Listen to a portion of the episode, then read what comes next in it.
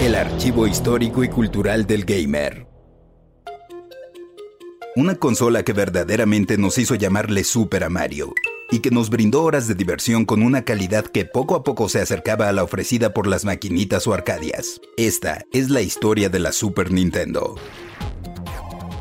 Era 1987 y Nintendo se había vuelto sinónimo de videojuegos en los hogares, con el Famicom en Japón y por acá con su versión americana conocida como NES o Nintendo Entertainment System. Pero varias empresas estaban planeando cómo comerle el mandado, dotando de mejores prestaciones tecnológicas a sus equipos. Entre ellos estaban la PC Engine o TurboGrafx 16 de NEC, y por otro lado Sega con su Genesis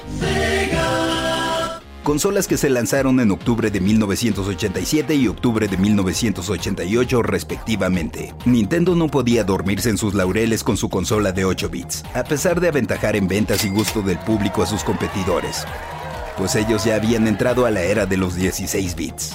A todo esto cabe hacer un breve paréntesis para explicar a qué se refieren los 8 y los 16 bits no son otra cosa más que el volumen de datos que pueden procesarse sin instrucciones adicionales en un momento dado simplificando a mayor bus mayor información procesada y desplegada, lo que se traduce en mejores gráficos y sonido.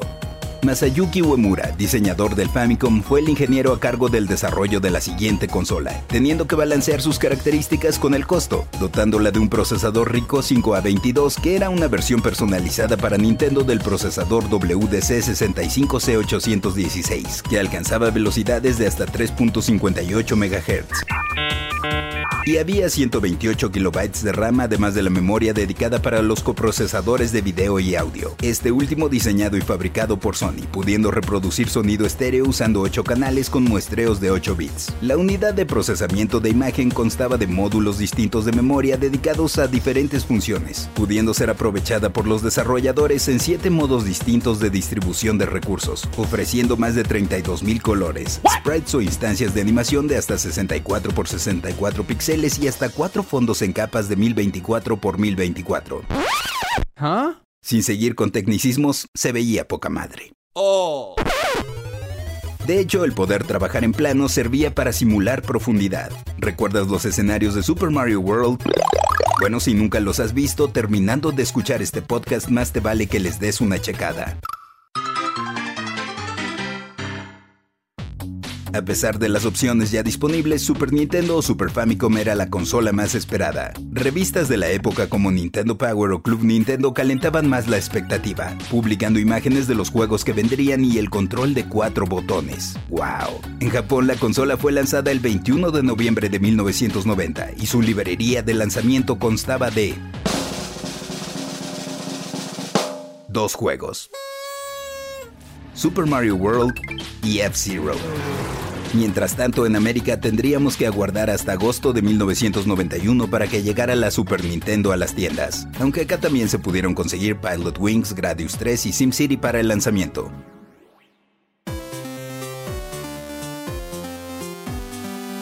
Inicialmente los pocos juegos fueron motivo de críticas, de algunos pues todavía habíamos muchos clavados con el NES, y al cabo de los años las opciones se extendieron a 721 títulos, incluyendo muchísimos memorables para quienes crecimos durante los 90. Entre ellos estaban The Legend of Zelda, A Link to the Past, Donkey Kong Country, Final Fantasy 3, que en realidad era el 6, Star Fox, Teenage Mutant Ninja Turtles 4, Turtles in Time, Super Castlevania 4, Super Punch Out, Super Goals and Ghosts, Yoshi's Island, Zombies Ate My Neighbors, Super Metroid, Chrono Trigger, Earthbound, The Lion King, Goof Troop, Aladdin, Contra 3, The Alien Wars, Mortal Kombat, Killer Instinct y Street Fighter 2 The World Warrior. Durante la época de la NES, Nintendo tenía que aprobar cada juego que se publicara para su consola, por eso existía la marca en las cajas de sello de calidad Nintendo. Pero para extender el número de títulos quitó esa política, aunque no dejó de supervisar de una u otra forma los contenidos. Es por eso que Mortal Kombat de Super Nintendo no mostraba sangre. Y también quizá por eso las copias en otras plataformas vendieron casi el triple. ¿Qué les pasa, malditos jugadores sanguinarios? En fin, si todos los juegos que mencioné aún te pareciera poca cosa, en 1992 conocimos el genial juego de carreras de fantasía con los personajes de juegos de Mario, Super Mario Kart, que llegó a ser el cuarto título más vendido de la consola consola con casi 9 millones de copias. Al igual que F-Zero y Star Fox, hacía uso del modo 7 de programación disponible, en el que los recursos gráficos se asignaban para rotar y escalar los fondos dando la sensación de profundidad, profundidad, profundidad.